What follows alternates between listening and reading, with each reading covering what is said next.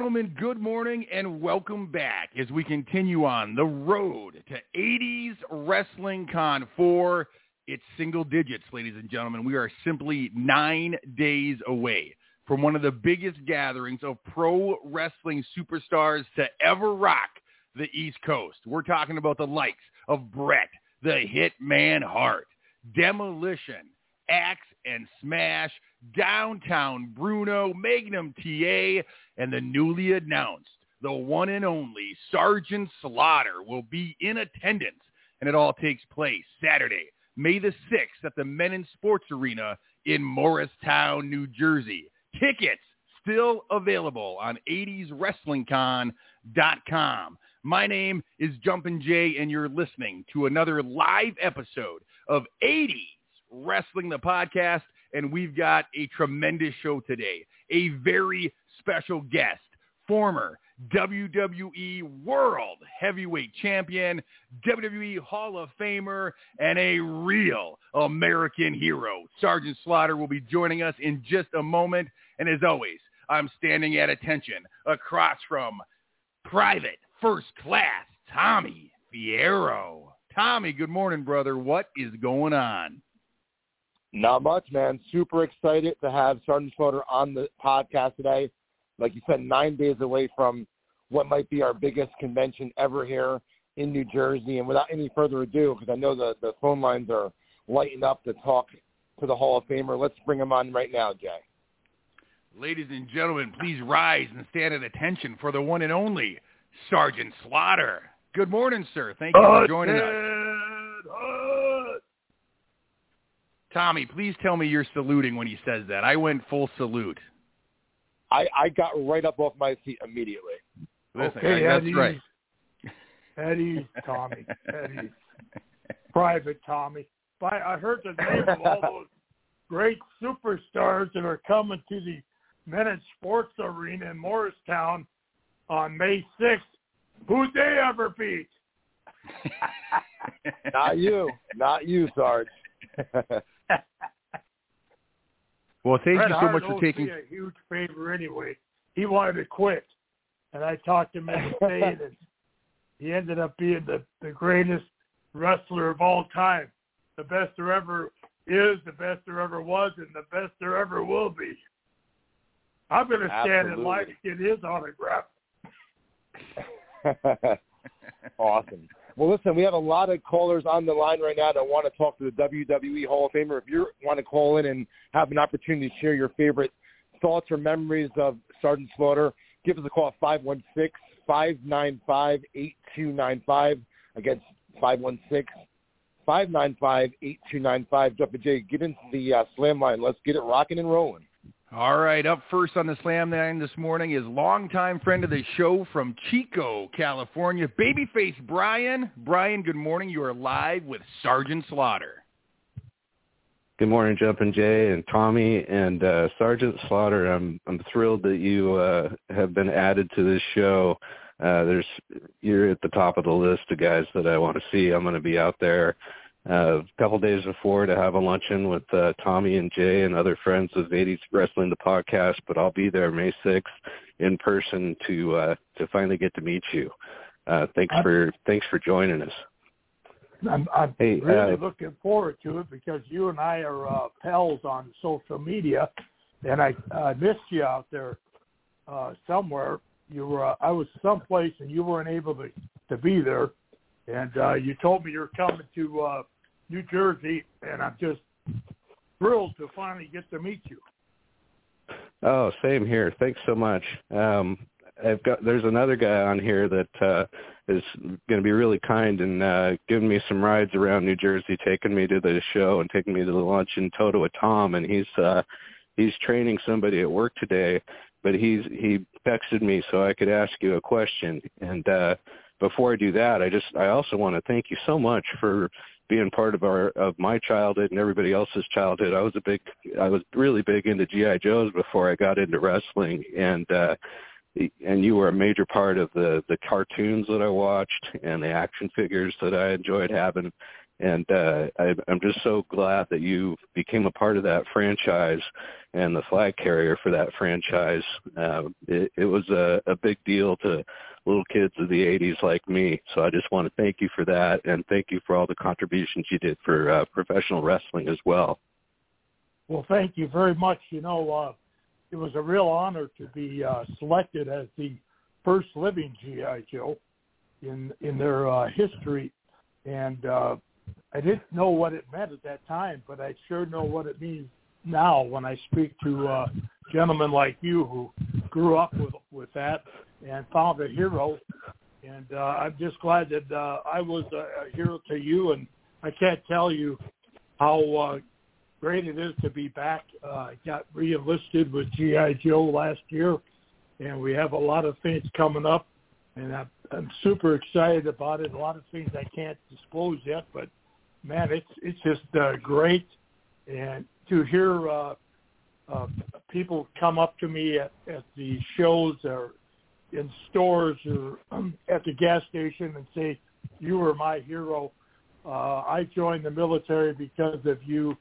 Uh, I, I had a hard time in school, but watching you and listening to you and hearing you, uh, my life is a whole lot better. There's nothing uh, makes you feel better than something like that." Excellent. The uh, the question I had from uh, Toto Tom, um, I know that uh, the day after Hulk Hogan won his title, uh, that was the the very next night in Allentown.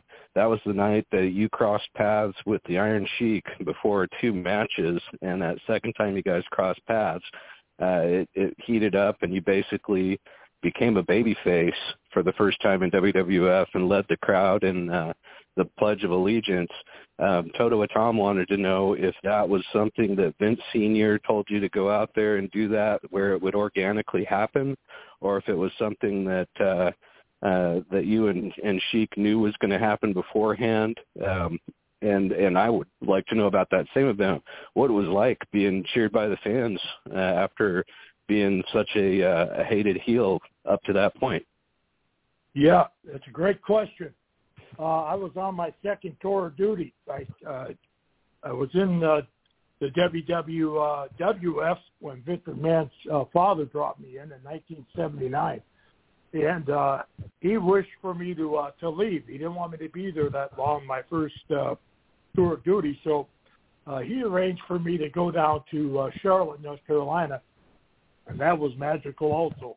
Uh, winning the uh, United States uh, NWA United States Heavyweight Championship twice, and then uh, it was time to uh, to come back. Uh, and so uh, the first night in Allentown, uh, as you know, Allentown and, Harrisburg, we used to do three tapings, and they would air them, and then three weeks later we'd come back and do three more. Well, the uh, first night, of course, everybody uh, remembered me as being the villain, so they they hated me even more. But uh, when I went out to a dinner with Vince Senior and uh, Vince uh, Junior, we called him Junior back then, Vinny. Sorry, Vinny. Uh, and uh, we got to talking, and and uh, Mr. McMahon uh, Senior uh, always called me Sergeant. Never called me Bob or Sergeant Slaughter. He just called me Sergeant. He said, Sergeant, it's so great to have you back. You're the greatest villain of all time. And was just patting me on the back and, and making me feel like uh, the best person in the world. And I said, well, Mr. McMahon, if you think I'm such a great villain, you ought to see me as a hero. And he goes, a hero? What are you talking about? So I started laying out the the idea. I said, well, you got the Iron Sheik from Iran at the hostage situation, the killing of the of the Marines at the embassy, uh, you know, the Black Hawks going down. I, I went through the whole thing, and he's like kind of memorized uh, list. And I said, why don't you let Sergeant Slaughter declare war on the Iron Sheik, and, and we'll just go to town. And he's like shaking his head. He's almost like, um, you know, uh, I almost had him hypnotized and all of a sudden he snapped out of me. He goes, "Oh no, no, no, no, Sergeant, you can't do that. You could never be uh, a. You could be," he said, "you could be a uh, hero but it would only last for so long, and you want to stay as a villain because you're the greatest villain of all time. And I said, okay. Well, I look over his shoulder, and his son, who's taking over the company, is giving me the thumbs up.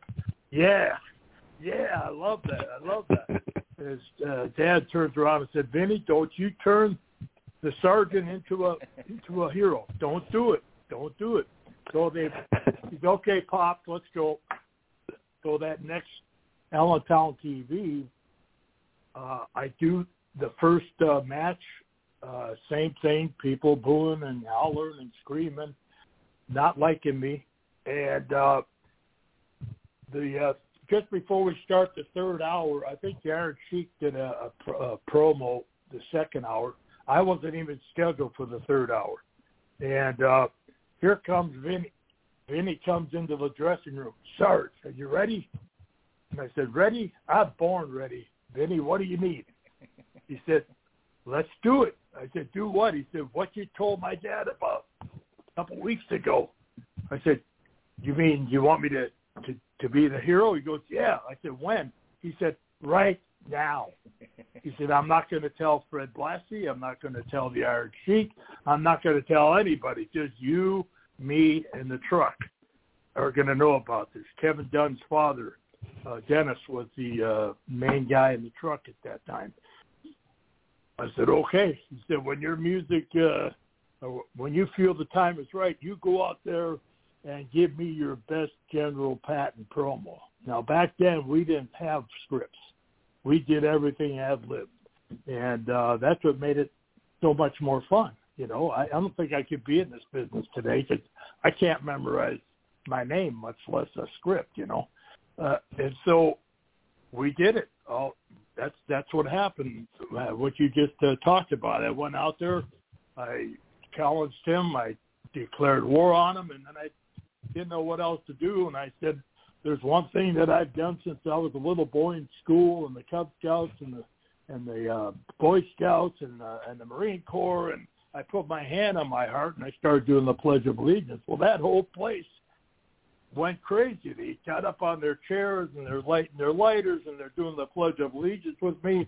It changed the face not only of the WWF back then, it changed the the face of professional wrestling, and it all of a sudden became something different. We had uh, people from Japan and Germany and Australia and all over the United States and Canada, you know, sending uh, the next week that I came in to do uh, do TV, the, the following uh, three weeks when I came in, the uh, guy that runs the, uh, the the building there said, "Hey, those those are over there are for you." I said, "What?" There was eight huge bags of mail from mm. people, fans that within three weeks sent all this mail to me. I mean, there was uh, campaign covers, there were utility caps, there were pictures, there was money. Please send my mother uh, a picture. Please uh, sign my father. He was in Vietnam. Uh, my uncle was World War II and the Korean War. Would you please sign his hat? And I mean, it, it took me almost a month uh, month to go through the, the those eight sacks of mail, but I got them. I did them all, and uh, it just it, it escalated. Uh, Vince McMahon came to me and said, "There's nobody that has ever ever been more popular than you." He said, "You're even bigger than Hulk Hogan."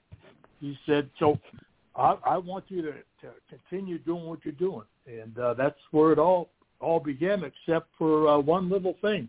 Hasbro liked it, and they called yes. and wanted me to become their first living GI Joe, and that uh, became a real problem between me and Vince McMahon. Hmm. Wow, that such a great story, and you you you people of your generation where you guys were such great storytellers. Um, and that also is the genesis of uh, of your connection with the fans and how the way you interact with people on Twitter, it's just like with those uh, those letters. You're uh, a beacon of uh, of goodness and kindness on uh, on Twitter to all your followers. Uh, so thank you for that. Oh. Um, the other question before I other everybody else. How many flags? I can't tell you how many flags that the size, different sizes, and that I received over the years since that day, since that night, I should say, it was element of surprise. That's the that's the thing that works the best in the in our business, the sports entertainment they call it now. I still call it pro wrestling, but the element of surprise because not even the Iron Sheik knew.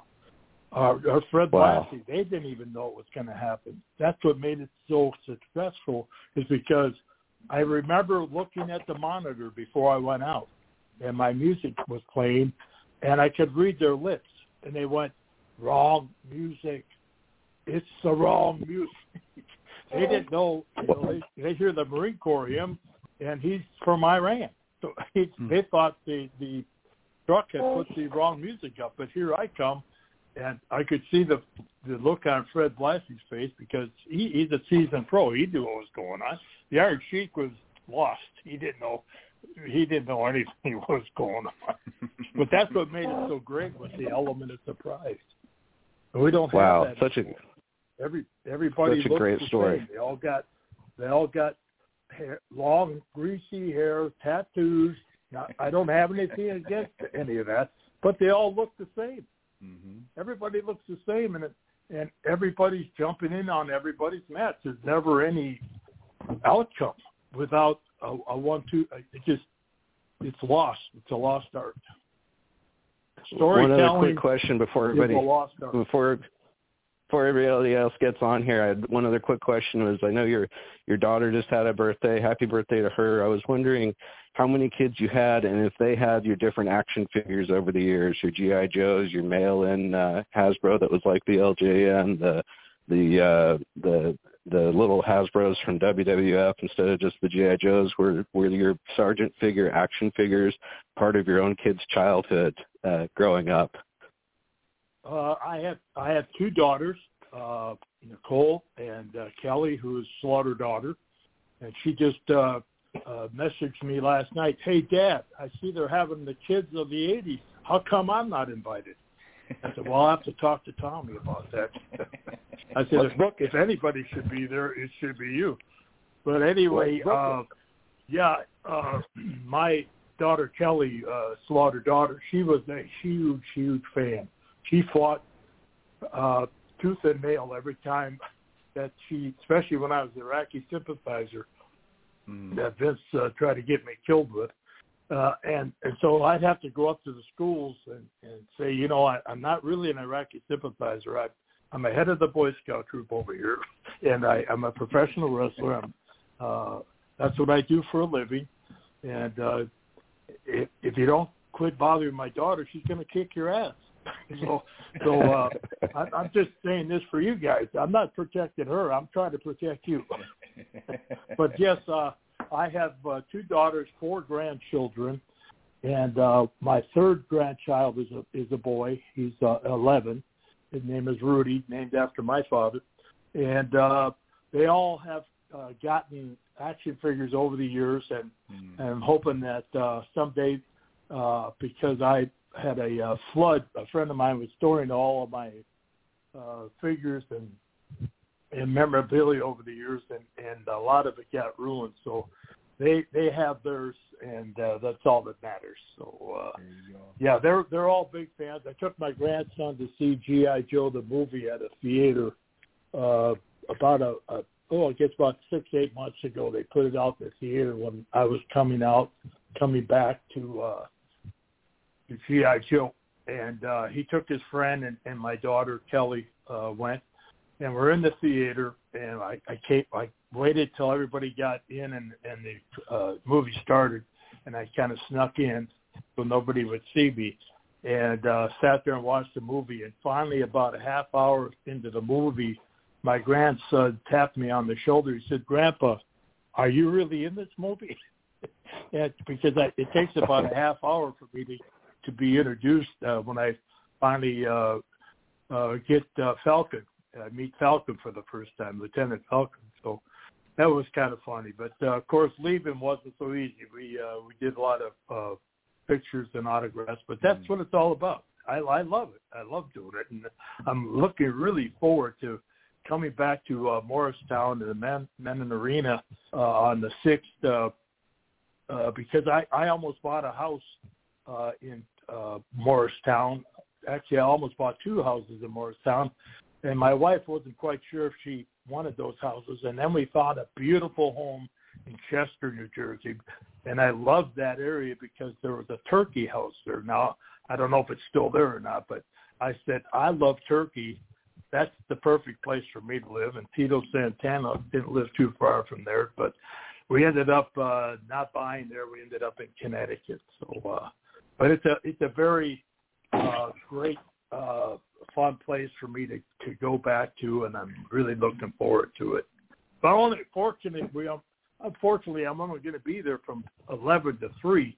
So hope everybody uh, comes and and uh, gets their tickets early because uh, with Bret Hart being there, it's going to be uh, a, a really really uh, fun time.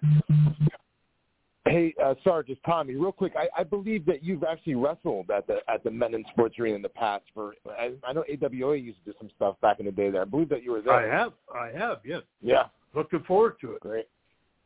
Excellent. It's just like you, know, you when you walk into uh, when you walk into places like uh, Madison Square Garden locker rooms or the old Boston Garden and uh, the old L.A. Uh, arenas and things like that, and you you sit there and you think about all the great celebrities and sports stars that ever sat right where you were sitting. I mean, it's it's uh, quite an honor to to be uh, in those buildings, and I'm going to do the same thing when I come to Mennen Sports Arena. I'm going to go in that locker room and remember, you know, that I I was there and uh, had great times and and uh, great crowds, and you know, Morristown and that area of New Jersey, they're sports fans, and not only sports fans, they love wrestling.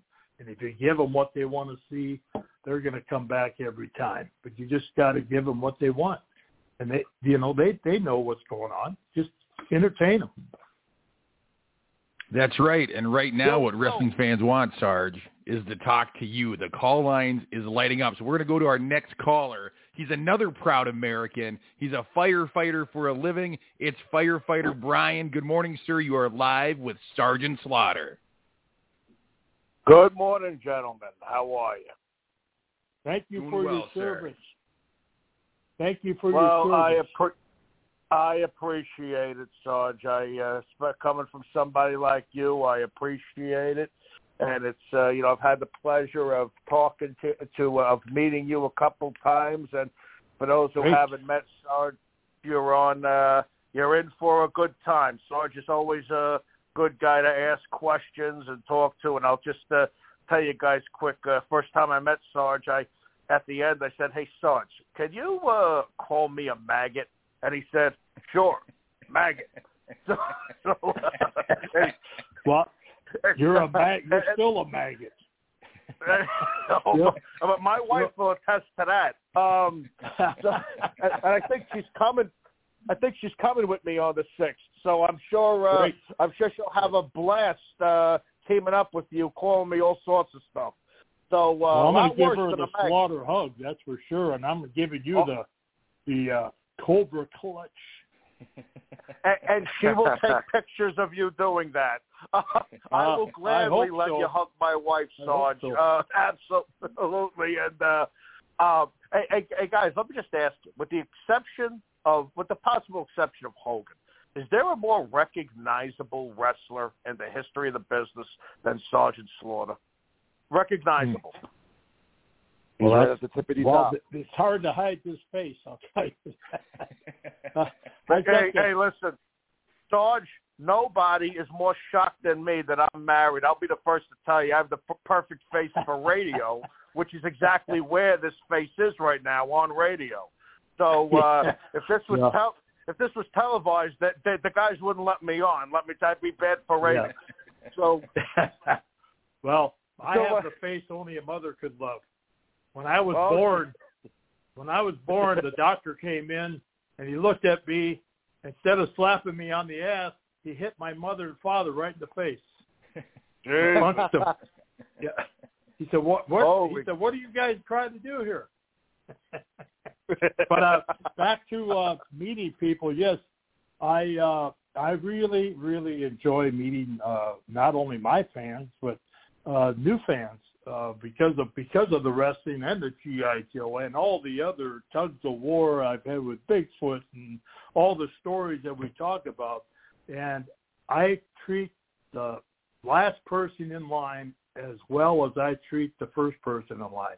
If anybody's Right. going to stand in line for three hours to meet me, Sergeant Slaughter, they're going to they're going to get what they stood in line for. I'm not just going to I'm not going to uh, find a piece of paper or a picture, not even look up at them and say hello. I mean, I see it all the time, and I just don't know how these guys get away with it. I see people bring uh, sometimes they bring uh, flags or uh, turnbuckles and and wrestling rings with everybody's autographs on it, and I go, "Who's that? Who's that? Who's that? Who's that?" I, I don't recognize. I, I just don't understand it. I, I don't. Can't you give somebody that pays their hard-earned money and and loves you and, and you you you know entertain them? You can't give them a minute of your time. I don't understand it. And it it's a it's a different uh, business today, and I just don't. Uh, Arnold Palmer. I did a uh, celebrity golf tournament one time in North Carolina, and uh, we had to go out and sign autographs. And he comes over to me and says, "Hey, Sarge, I'm a huge fan of yours." He said, "Make sure that when you sign an autograph, that they can read it." He said, "Because in 50 years from now, somebody will see that and go, well, who's that? Who's that?" Mm. You know, if they can't read it, you know. And so I said, Of course. that's a pretty good lesson. That's a pretty good lesson. So when I do an autograph, I, I sign it so you can at least know what it is or who it is. I, But I you know, and I your calling and and uh, yes. I can't wait for you to uh, to come on the on the sixth and uh, uh, I'm going to be saluting you because uh, of what you do for a living and uh, I just hope your your wife uh, doesn't uh, you know make you do any push-ups while you're there. She'll probably have me doing a lot worse, Sarge. And uh, you know, yeah, yeah, you've had a an incredible career, and I can attest that Sarge has one of the better signatures in the business. I mean, yeah, he makes it sure that you know it's his signature. And uh, what I Yeah. wanted to ask you, you know, um, it's it's uh, kind of coincidental. You know, uh, l- last week I asked the guys what they think is missing the most in today's product. And what I think is missing the most, and, and you've touched on this the past few minutes, Sarge, and that is what what I think is missing is that the line. Eh, eh, I agree with you 100%, Sarge. It, everything is all scripted, and it just sounds so fake. Okay, Yeah. whereas when you guys from the heart, you were ad libbing, you were writing your own material, it sounded more real. And another thing that I think is missing right now is that the line between faces and heels is blurrier than ever. The- I can't you Yes. how many matches. I mean, I'm like, who's the face? Who's the heel? Yeah, who you I cheer mean, for? when- That's what you come uh, for. who do you, You cheer come to for? cheer. Uh, You come you, you, You come know? to cheer or you come to boo. That's what you do. And, and you want to be entertained, but you don't know who to cheer for or who to boo for. Exactly. I mean, look at NXT. You got Carmelo Hayes against Grayson Waller. Waller's the heel, but Hayes doesn't act like a face. So it's. No, I mean, no. Austin. I granted, Austin didn't act like your stereotypical baby face either, but you knew he was the face. You knew he was the guy you were supposed to cheer for. They don't. And, and you on the in your days, on the other hand, especially you, Sarge, you Mm. you were one of those heels that, like like Fred Blassie. You know, I've been sh- I've been stabbed. I've had everything thrown at me from rocks to batteries to urine. I've had my car smashed, trashed in every way you could think of, and you know what? I loved it because it meant I was doing my job. You don't Exactly. see that kind Right. of heel anymore. That kind of heel that embraces the hatred. The closest there is to it right now is MJF. MJF is a fantastic heel, but you don't would see that anymore. What the? I want to ask you, Sarge. You've been in the business for how long? Have you been in in it for fifty yet? Oh yes, fifty years. I oh. started oh. in 1972. Oh wow. Okay, so over fifty. All right. So you've been oh. in it a very long time. Uh, what do you right. think is missing the most? And if you could change anything, what do you think you would change? Uh, the storytelling. It just uh, uh, we we were always trained that if you throw somebody out of the ring, you don't beat. He doesn't beat you back into the ring. you know, he he he. You throw him outside the ring and you beat the hell out of him out there. There's no way for him to to possibly get back in the ring before you do. That doesn't make any sense. It does, yeah, as far as telling a story, if if I took uh, Hart and threw him on the floor, and I went out and beat him up a little bit, threw him into a steps or whatever I had to do, I would crawl back in the ring and, and make him do the ten count. You know, that's the reason I did it. All they do is they dive through the ropes to make it look like they're uh, some rocket ship, uh, and they go out, and the next thing you know, the the guy that they uh, pummeled is back in the ring before they are. It doesn't make. I it's still not. I just. uh It's just all mangled. It's a mangled mess. Yeah, you know. Uh, did you mention the guy uh MJF? I did. Is that his name? He yeah, was at a, uh, Maxwell Jacob Friedman. They call him MJF. He's in AEW. Yeah, I love I love his promos. I love his uh, work. And but I was in uh, in Providence, Rhode Island, doing a uh, Comic Con there, and he was across from me, and he had a, a, a line, and every time the line got down to two or three people, he would leave because he wanted to build the line back up. And then he was so rude to to his fans. I mean, that's one thing to be rude in the ring and on the microphone. That's your job, but not when you're signing autographs for for people that uh, come to spend money and, and, and want to beat you. And finally, I I went off I went off to the green room and I came back through a curtain right behind him, and I stopped and I said uh, I had to put you in the Cobra Clutch, and he looked at me, and I said my name's Sergeant Slaughter. He says I know who you are. I said well why don't you get out of fucking oh excuse me why don't you get out of character and treat your fans and me with some respect. And I walked away. And finally, he came over. and He said, "I'm sorry. I, I, I think I got to be in character all the time." I said, "That's fine, but you're talking to me. Right. yeah, I've been in this business. I've been in this business 50 years. I, you know, I I paved the golden road for you, the the yellow brick road. Don't don't treat me like that. I mean, if you want to be in character, do it. You know, on television. Don't do it here or at airports and things like that. What, what's wrong with you? You know, but uh, that that's his that's his way. That's the way today, and, and I don't understand. Uh, I, I, you know, Vince McMahon would not put up with that. Uh, Hunter would not put up with that. Uh, if his uh, uh, guys, uh, uh, ladies, and, and gentlemen treated their fans like they would be fired, out, out. I mean, what they do on television, that's their job. But once you get out of the off that television, you got to get out of character. But uh, I I love the guy. I love I love his promos. I love his work. Uh, Chris Jericho, prime example. Great baby face, great heel. Whatever they want, whatever he has to do, but he's the best guy. I mean, in the world.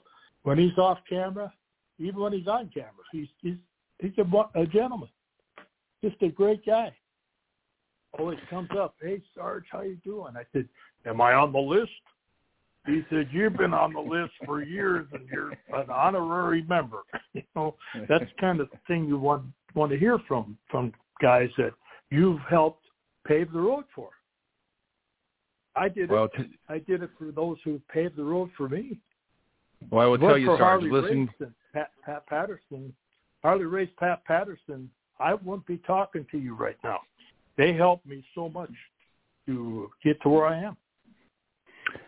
Well, listening to you talk about it, it's no wonder that you've lasted as long as you have and that the fans are still craving to talk you and get a little piece of the Sergeant Slaughter for themselves. We're going to jump into another call. This is longtime friend of the show, someone who will be at 80s Wrestling Con 4, and I'm sure he's looking forward to meeting you. His name is Danny, and he's from Butler, New Jersey. Danny, good morning. You are live with Sergeant Slaughter. Tommy, Jumpin' Jay, Sarge, uh, it's a pleasure. Um, you know, definitely – uh, looking forward. Uh, definitely an honor to to speak with a, a legend like you, uh, Sarge. I know uh, I had a, the honor of meeting you uh, back uh, in one of Tommy's. Uh, I think when Tommy brought back his uh, promotion back, I think it was uh, Memorial. I mean Labor Day weekend of 21.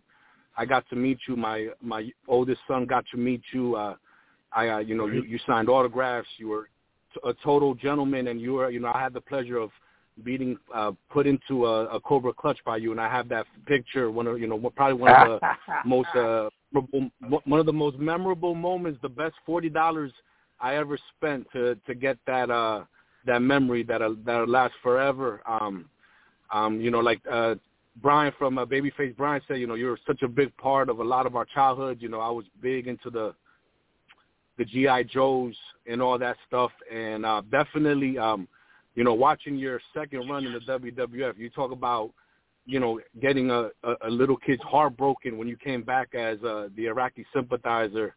Um, one of the things I wanted to mention, you know, a couple of questions. You know, I know there's other callers that want to talk to you. I'm gonna, I want to make sure that they get in. Um, when you were uh, approached, uh, whoever it was, whether it was McMahon or whatnot, you know, to come back, you know, you. Uh, I remember watching you on uh, WWE uh, Lost Treasures, and you know you thought that you were gonna you were gonna come back as a babyface, and uh, and thought Hogan was gonna be healed. And you know when you were uh, told that you were gonna be healed, especially with you know the climax during the time with the Gulf War, um, how long did it take? You know, did you dig dig into it right away? Did it take you some time to actually you know accept that? You know, how long you know did you you know jump into it right away and accept it, or did it? Did you let it have to marinate for some time, given you know your image and you know what you thought, you know what people thought of you as the American hero? How long did it really take you to accept the fact that you were going to be um, the villain? And um, the second question and the last one before I let everybody else go in. Um, when you won the title from the Warrior at the Rumble in '91, um, you know we all know the history, you know, you know of you know how Warrior was. You know, God rest his soul. God rest his soul. I'm glad that he uh, buried the hatchet with a lot of people before he left. You know, was he accepting of the fact that you were gonna when you had to drop it to you? Did he, you know, push back and get resistance? I just want to know, you know, what you remember, and um, you know, also when you t- teamed up with the Triangle Terror SummerSlam '91, I happened to be in the building for that. You know, you talk about you being uh, teamed up with Iron. You know, you talk about some heat you know that was you know the perfect uh, you know the match made in hell. You know that was that was just an awesome storytelling. Like you said, it's the lack of storytelling right now that is really lacking in the the business right now. When you talk about going out on a limb and having some stone, you know, stone balls to go out and did what McMahon did, what you guys, what especially you, you know, being in the you know the death threats that you got, you know, having to hear your daughter at school being you know being harassed. You know, it, it took. I'm sure it took a lot of of you know it took a lot of patience from your family to have to deal with that. And i give you you know for what you did for what you've done for this country what you've done for the business i got to give my my total respect to you. Um i'm going to you know let you talk and let everybody else get their uh their words in. Thanks thanks for the uh the, the uh questions. Uh first off i was uh pretty uh teed off with the ww uh F at that time, and Vince McMahon and I went around and around. We sued each other. Uh, I can't disclose everything, but uh, uh, because of the the GI Joe, brought GI Joe to him uh, because they approached me, and I thought this would be a great tag team. Sergeant Slaughter, the wrestler, and, and Sergeant Slaughter, the GI Joe, and he was very receptive and, and happy that I went out and did that but he said, I'm sorry, I just signed with LJN. That would be a conflict of interest if you were with Hasbro and, and with the WWF. And I said, well, can't we work something out? Well, pal, no, I can't, I can't do it. So that's what started the, the problem between uh, myself and uh, McMahon, uh, Vince McMahon, and the WWF. And so I finally decided uh, it, it's time to to make a move because Hasbro wanted a, an answer. So I was at the dinner table with my wife and my children, and I said, I don't know what to do. I got a big problem. My wife said, What's the problem? I said, Well, Vince wants me to stay because WrestleMania is going to go. He wants me and Hulk Hogan to go against Roddy Piper and uh, Mr. Wonderful, Paul Orndorff. And, but G.I. Joe wants me to come. He said, well, it's a pretty uh, easy uh, answer. And I said, it is? He said, yeah. You can always be a wrestler. You can't always be the first living G.I. Joe. And I said, that's why you get the big bucks, honey. So I called Vince, and of course, that phone call caused all kinds of problems. And uh, so I finally left. And uh, he was, you know, really upset with that. And I was upset with him for what he tried to do to me. So, you know, uh, I just quit watching the WWF. They wouldn't let me uh, do anything. So I thought, oh, I'm not even going to watch the show. So I missed the first six WrestleMania. So finally, my contract's over with G.I. Joe. I'm at a hotel. I think it was in Cleveland, Ohio. And uh, uh, WrestleMania 6 was going to come on from Toronto. So I went uh, down to the front desk. I said, is there a way I can watch the pay-per-view? And she said, yeah, dial this number and they'll take your credit card. So I uh, go have dinner. I come up and a match before uh, the main event, Hogan and Warrior was to, was to go. I started watching. I could not believe the uh, production. I hadn't watched the show in six years. When I left, there was probably six cameras at the most, maybe maybe four or five. All of a sudden, I see this production, and it looks like there's a million people there, and it, it was all over the place. They must have had 20 cameras, and so I sat down uh, and watched the match and I grabbed a uh, pencil and uh, paper out of the uh, hotel uh, drawer, uh, my room drawer, and I, I wrote a, a little note to Vince. I said, "Dear Vince, I just got done watching uh, WrestleMania six, and I just want to tell you that is the greatest production of anything I've ever seen. Hollywood would be proud to to show that." And uh, uh, this and that. And finally, I said, uh, uh, and I signed Sergeant, sincerely, Sergeant Slaughter, you're still a maggot. And then at the end, I put P.S. Uh, the match between Warrior and Hogan, P.U. I put large letters, P.U. So about uh, two weeks later, I sent it off to him. Two weeks later, I'm sitting watching a NASCAR race Sunday afternoon, phone rings. Hello? Sarge? Yes. Vince. Hey Vince, how you doing? Hey, what's going on? I got your I got your note. Very uh very nice of you to say that about our production.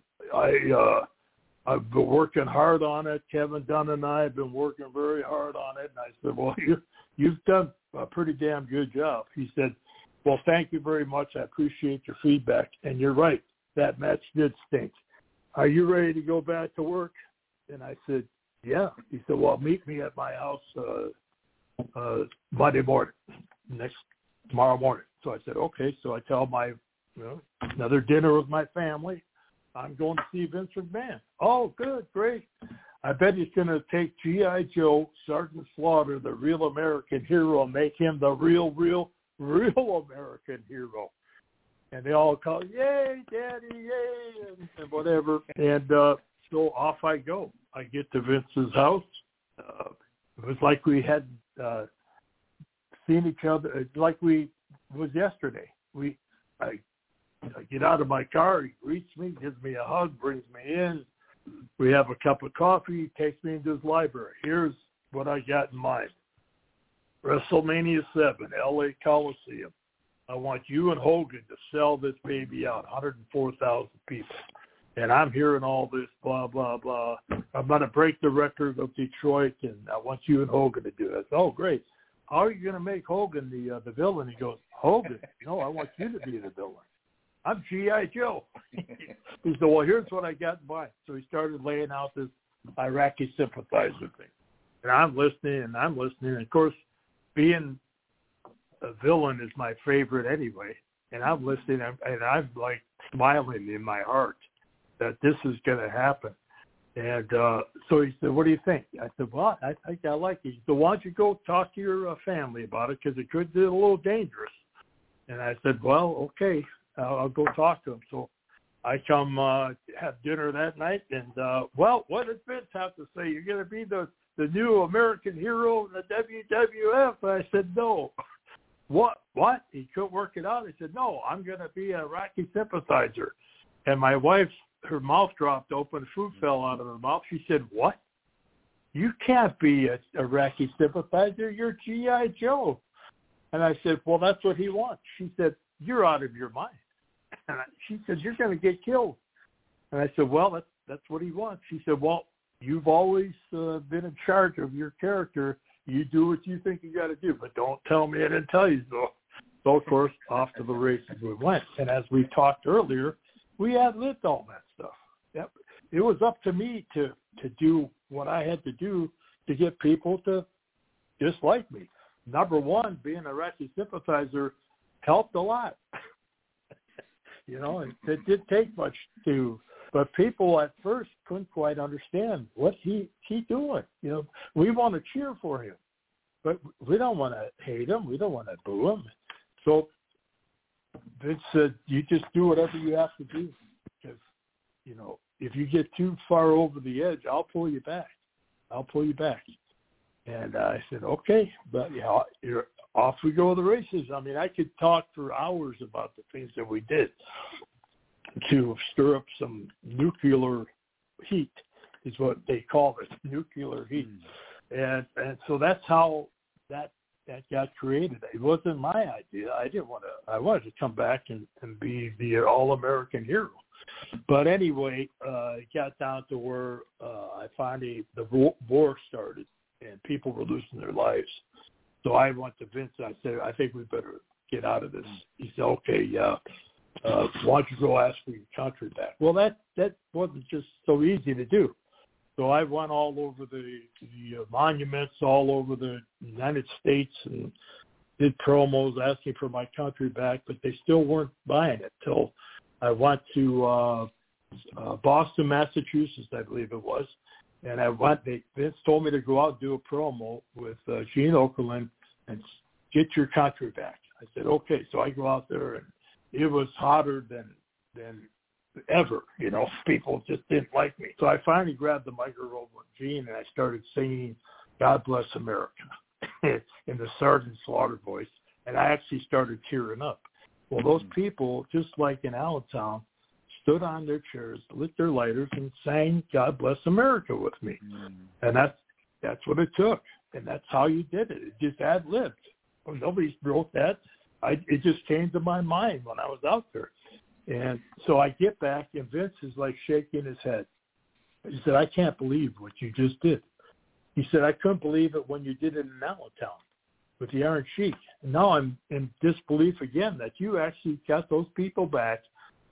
Uh, back on your side. He said, here's an idea. You and Hacksaw are going out for a tag match with the Nasty Boys.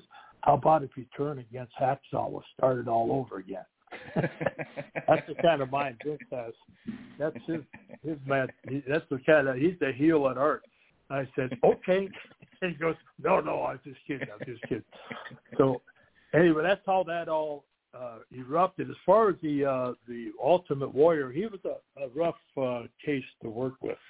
Sometimes I would go. We do double shots on a, a Saturday and a Sunday, and uh, I get, uh, I remember when I was in Washington, D.C., and uh, the night show was in Hershey, Pennsylvania. So I get there, and Strongbow, who was running the show, comes up to me and said, hey, hey kid, uh, I don't, uh, hey, Sergeant, uh, I don't think uh, you're going to be wrestling uh, the Warrior tonight. I said, why? He said, oh, he's mad at Vince. He doesn't want to wrestle. I said, where is he? Well, he's in the locker room. So I, I go out the back door of, of our locker room, walk all around the building, and find find where the uh, other locker room is, and I bang on the door for quite a while. Finally, somebody opens up the door. I walk in. I see Warrior sitting on the uh, bench, not even dressed. I said, "Hey, can I have a word with you?" And he goes, "Yeah, sure." He said, uh, th- "Thanks for the match today. You did, uh, you, could, you took good care of me." I said, "Yeah, good. Well, come on here. I want to talk to you about something." I said, "What's this? You're not going to wrestle tonight?" He said, "Ah, Vince is doing this, Vince is doing that." I, well, I don't care what Vince and you are doing, but if you don't wrestle, I'm not wrestling. You know what that means? That means I don't get paid the kind of money that I'm here for, and my my family they don't get to eat as as well as they should, and that's because of you. He said, "What? I, this doesn't involve you." I said, "Yeah, yeah, it does involve me." I said, "Here's your choice. I can kick your ass right now, and and uh, be satisfied, and tell my my wife and children, hey, well, I'll make it up to you, or you can go out there and wrestle me tonight, and we can be, you know, have have everything be honky dory." I said, "Well, I uh, I didn't want to get you involved in it, but yeah, okay, I'll I'll do it. I'll do it." And that's the kind of temperament he had because he was, you know, on the steroids and all the other crap that those guys were on back then. And he, he was temperamental. He never knew what you were going to get. So when it came down to, you know, uh, SummerSlam, uh, or the uh, the match in uh, Miami, I didn't know Macho Man was coming out. We were still back ad libbing back then. Uh, I had to take uh, Macho Man's place because Warrior broke his uh, his hand, and he had, had to have a cast, and so they gave me Sensational Sherri to start with, and then finally I talked him into letting me take uh, General Adnan. So uh, I we're in the match, and we, and we got uh, things all figured out, and the next thing I know, I'm uh, overdoing something, and I hear this whack, this horrible noise, and I look over, and Warrior's laying on the second rope. And I go, what the heck's going on? And I see Macho Man running out of the arena with Sensational Sherri. So I go to pull him in. I figure, well, we'll continue the match. I go to pull him in, and he's dead weight. He's knocked out. Hmm. So I pull him in, and he's laying there, and there's not much I can do when, when he's knocked out. And I said, well, I'm not just going to cover him. I'm going to throw an elbow on him. I'm not going to let Macho Man take all the take all the glory and all get all the heat. So I drop an elbow on him, and I figured he's going to kick out. I'm the new champion. I was as surprised as anybody. And Vince McMahon comes back to me and goes, "What the hell happened?" I said, "You sent Macho out to didn't you?" He goes, "Yeah, but I didn't tell him to knock him out." he said, "So." I said, "Well, I guess I'm the new champion." So there, we're off to the races. Hogan and I Hogan ends up winning the uh, Royal Rumble, so Tim and I at WrestleMania. So we're at you know two o'clock in the morning, do all these promos and and uh, photos for the WrestleMania. Uh, you know everything that had to be done, and Hogan was mad because a Warrior brought the purple belt. He didn't bring the black belt. He had like mm. four or five different colored belts. We had to do these promo pictures with a purple belt, and Hogan was so mad. Where's the black belt? Where's the black belt? And like, man, where's the black belt? He said he didn't bring the black belt. Just take the damn pictures. He said hmm. that's history. He's got the the purple belt. I mean, we were all mad living. We didn't know sure. that was going to happen. So, what what really uh, teed off Hogan is he was in his bare feet because he'd already showered. Now he's got to grease back up and do these promo pictures. And Vince comes over and says, uh, "Oh, Ter- Terry, uh, would you mind standing on this box so you're taller than Sarge?" Oh my God! I thought I thought World War Three was going to start, and those pictures. If you ever see a picture of Hogan and I with the purple belt, and I'm yep. I'm got the helmet on, and I'm staring at him, he is pissed. I mean, he's so mad. He's spitting all over me. That's the real deal. I'm telling you for sure.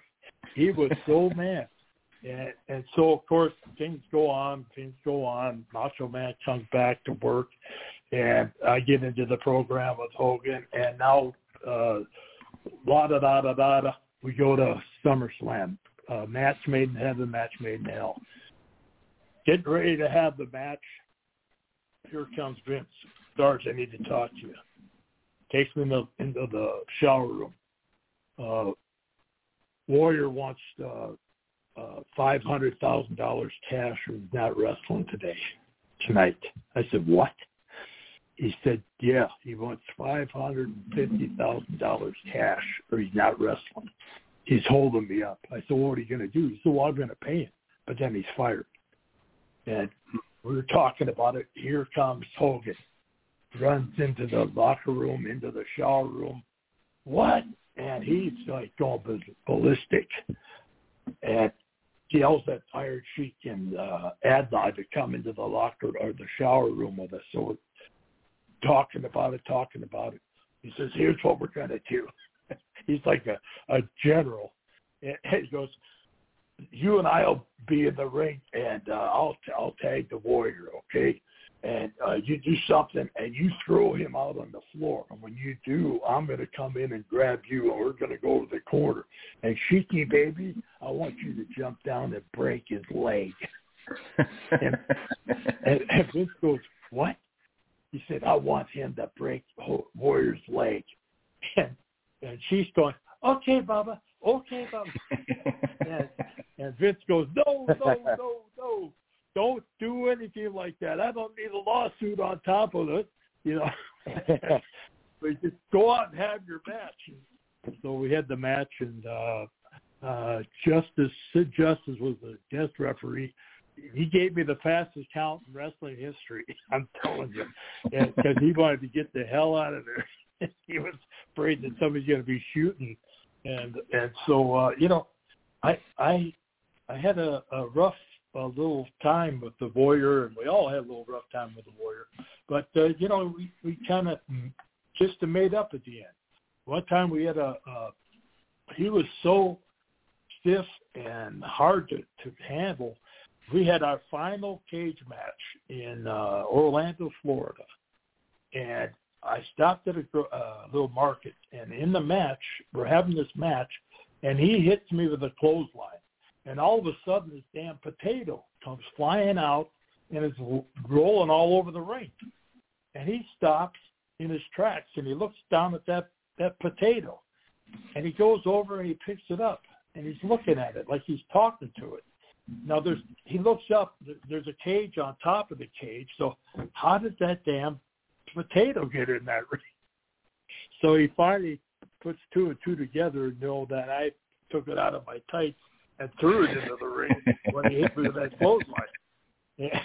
so he, the first time I ever saw him laugh, first time I ever saw him laugh. So I, when he got his uh, Hall of Fame and he was uh, doing a promo, I walked by and uh, and uh, I kind of waved at him. He goes, "Hey, Slaughter! Hey, Slaughter!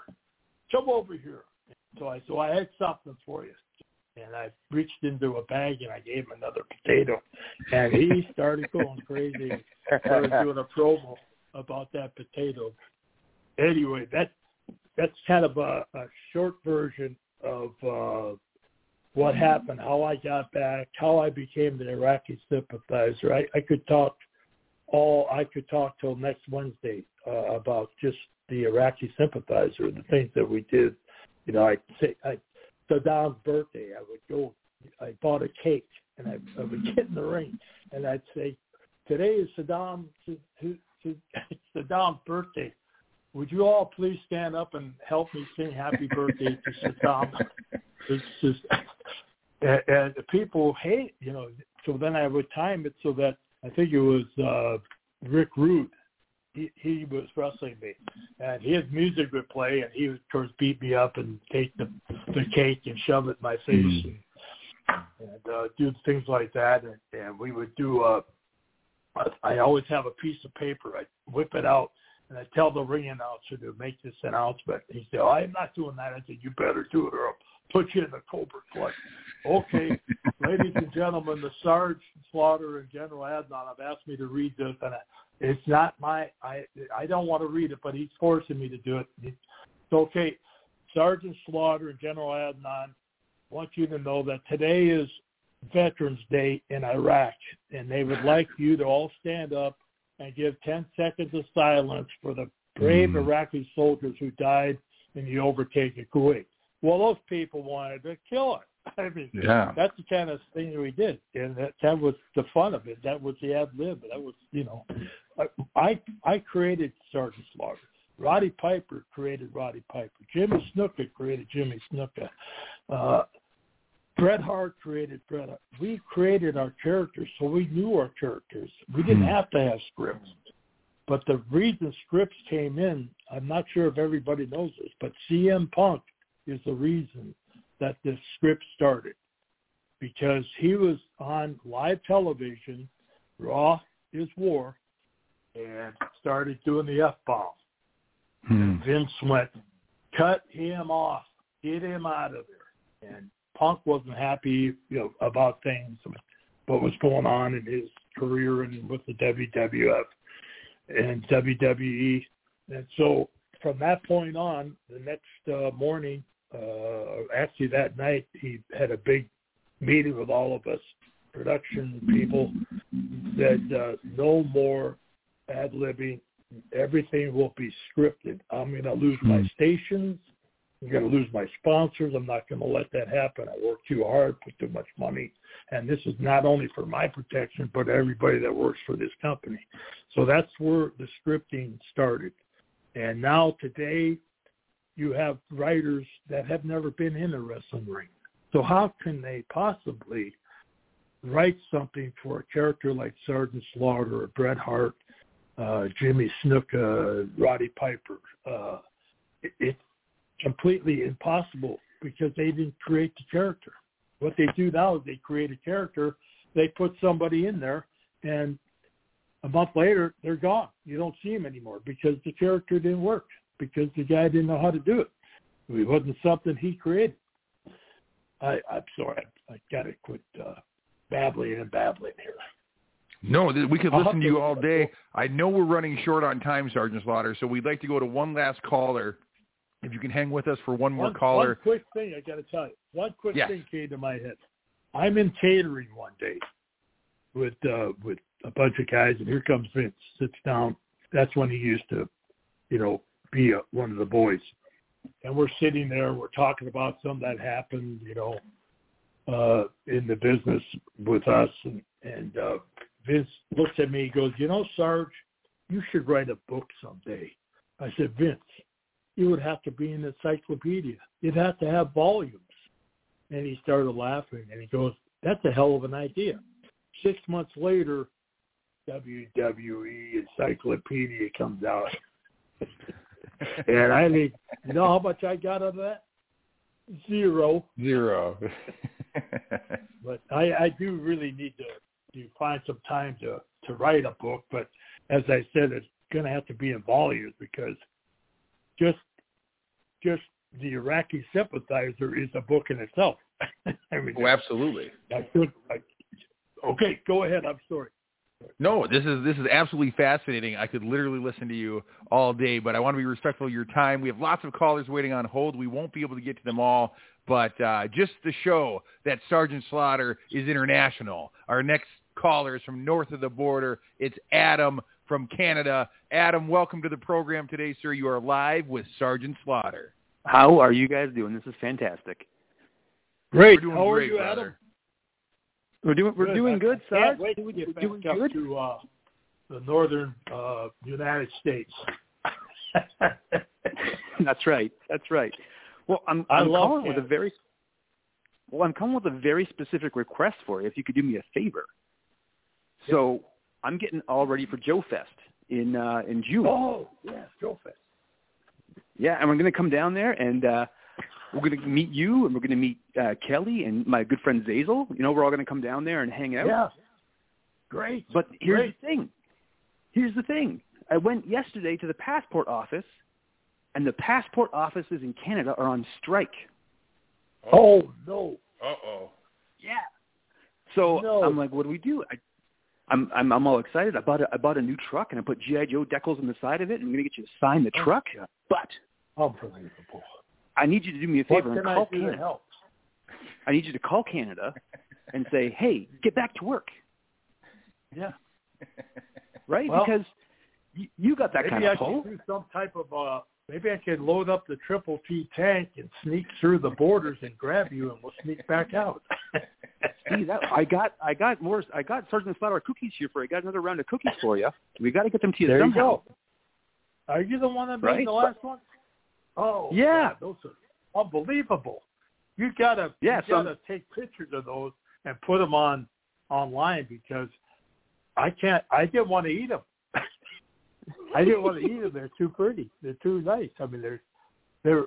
Uh, Tommy, they he made these. He makes these cookies that that uh, are images of Sergeant Slaughter, and they uh, they're they're just unbelievable. They're just like uh, something I'd never seen before. So and I'm, uh, I'm bringing just so actually, sorry. I hope you're. I hope they lift that ban so you can get there on. It's June 9th, 10th, and 11th in uh, Augusta, Georgia, as you probably know, Joe Fest. And we and we're going to have breakfast with Sarge on. on uh, I Yeah. believe it's Saturday morning, and that is a great It's- time in itself. The breakfast with Sarge. Yeah, so I'm I'm I'm hoping we're we're we're praying that they get the, the dispute figured out in time. Um, but I have I it's, so it's not me that makes the Yeah, cookies. no. It's my friend who makes them. I commissioned her to make the cookies for me. Um, Yeah. But I have I have uh, an order of Sarge cookies and an order of horse cookies to give to Kelly so she can get off your back about the Oh. horse situation. You're gonna love it. She's gonna love that. You know, she's doing so well in that Spartan uh, competition. She, uh, you know, she lost 150 pounds. Uh, It's incredible. It's incredible. It, it's it's uh, it's like two different people. I mean, when you see a picture before and after, it looks like two different people. And I just can't uh, tell you how proud I am of how hard she works. Uh, not only she's got uh, two children to to take care of, and she's a housewife, and um, and and uh, she has a job also, and she still trains, finds time to train. Uh, but I'll tell you what, uh, Adam, if some reason you can't get there, you just uh, let me know what I can do to send something to you, or uh, Oh. if I ever get up, if I ever get up into the Canada, we get calls uh, daily for people wanting us to do uh, appearances in in Canada. We just are so booked up, we can't work it out. But we'll take we'll take care of you. I, I hope. All right. Well, Uh, know I that really know that hope we, that we're excited to come down there and, and see you, and I'm I'm moving confidently that they're going to figure it out in time. And if not, we'll figure that out. But I'm looking forward to meeting you, my friend. I'm gonna have to say- call. Uh, I'm gonna have to call uh, the president there and uh, speak to him. I Yeah, guess, just call Justin. on your behalf. Yeah, I'll say, put him just the call Cobra Justin Trudeau and say, "This is not Sergeant Slaughter. Get Adam his Yeah. passport." Say, Yeah, say. Adam. Right. Adam, I am that's I am just Lord. sitting back here and I'm very interested. You're from Canada. How big was GI Joe in Canada? Is that is that a so cartoon you guys grew up watching? Huge. It You was know, huge it was in so Canada. funny Huge. part. We were talk, we were talking about this the other day on another uh, show about going to Canada, and I was wrestling uh, the Iron Sheik back then, and people were bringing the American flag to the Canadian matches and yelling USA, USA. Huh. How crazy is that? I mean, Yeah, they had so- their Canadian flag also, but they're all Yeah. unison, USA, USA. I mean, it, it was uh, unbelievable how big that was, and and uh, as I said earlier, Vince McMahon said it was something he'd never seen before, and how much bigger. He said uh, if you hadn't left and gone the GI Joe, Hogan would have been, you know, a uh, opening match. so, so that that's his GI words, Joe was not so big here. Those are his words, not mine. But Yeah. uh But- that's how that's how big and over uh Sergeant Slaughter was. But when G.I. Joe came along, oh my God, Hmm. whole different world. Whole different world. Yeah. You know, I It was it was so uh, big here that every GI Joe vehicle came with a second set of stickers with Canadian flags on them. No way. Yeah. Yeah. Exactly. Yeah, so my The my Triple Triple T T has a Canadian I flag on front of it. uh, I signed Triple T tanks and it, they have the Canadian flag on them. That's very cool. I And did not know also that. Japan. Japan was huge. Huh. big over in Japan. I'll tell you a quick story.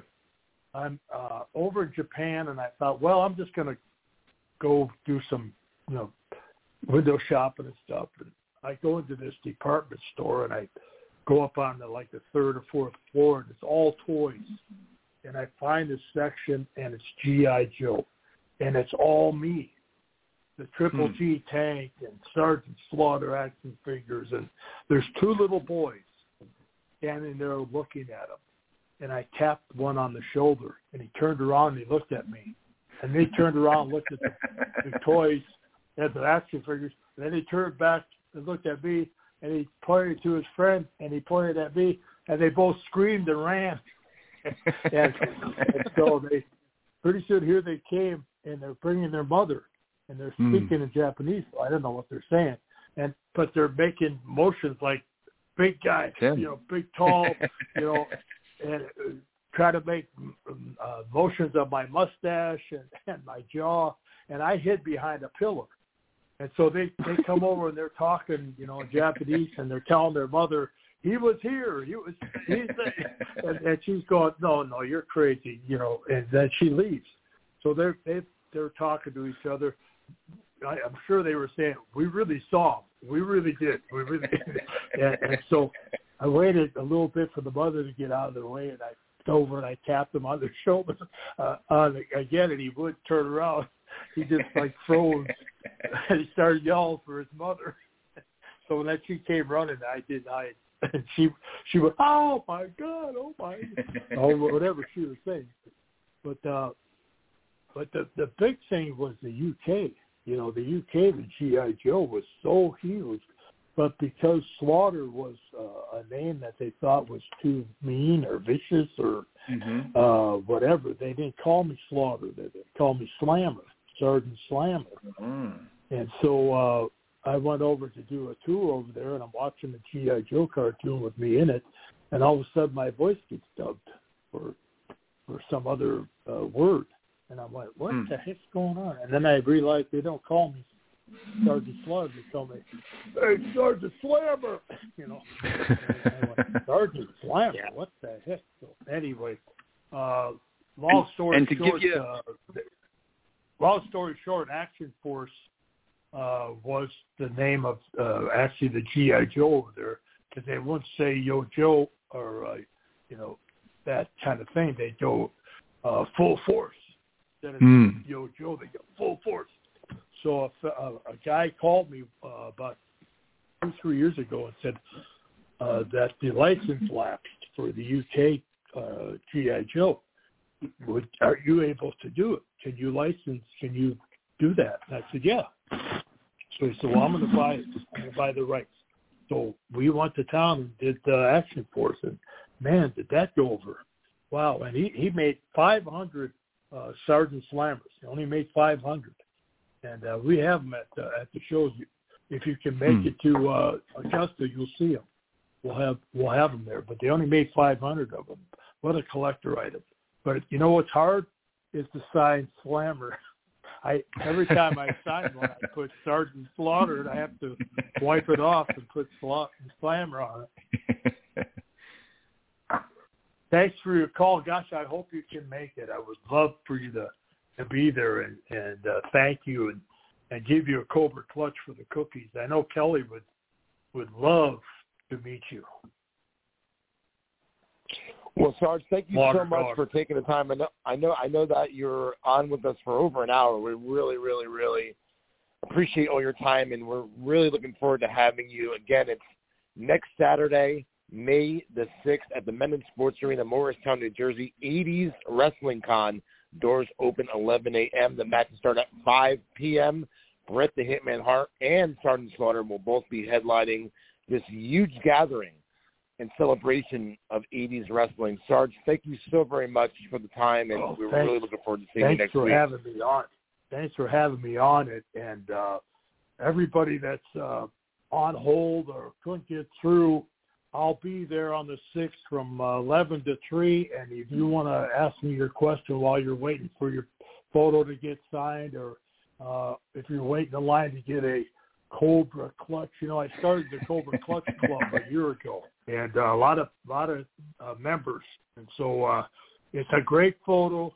Uh, don't be afraid of it. I'm not going to put it on like I did the Ultimate Warrior.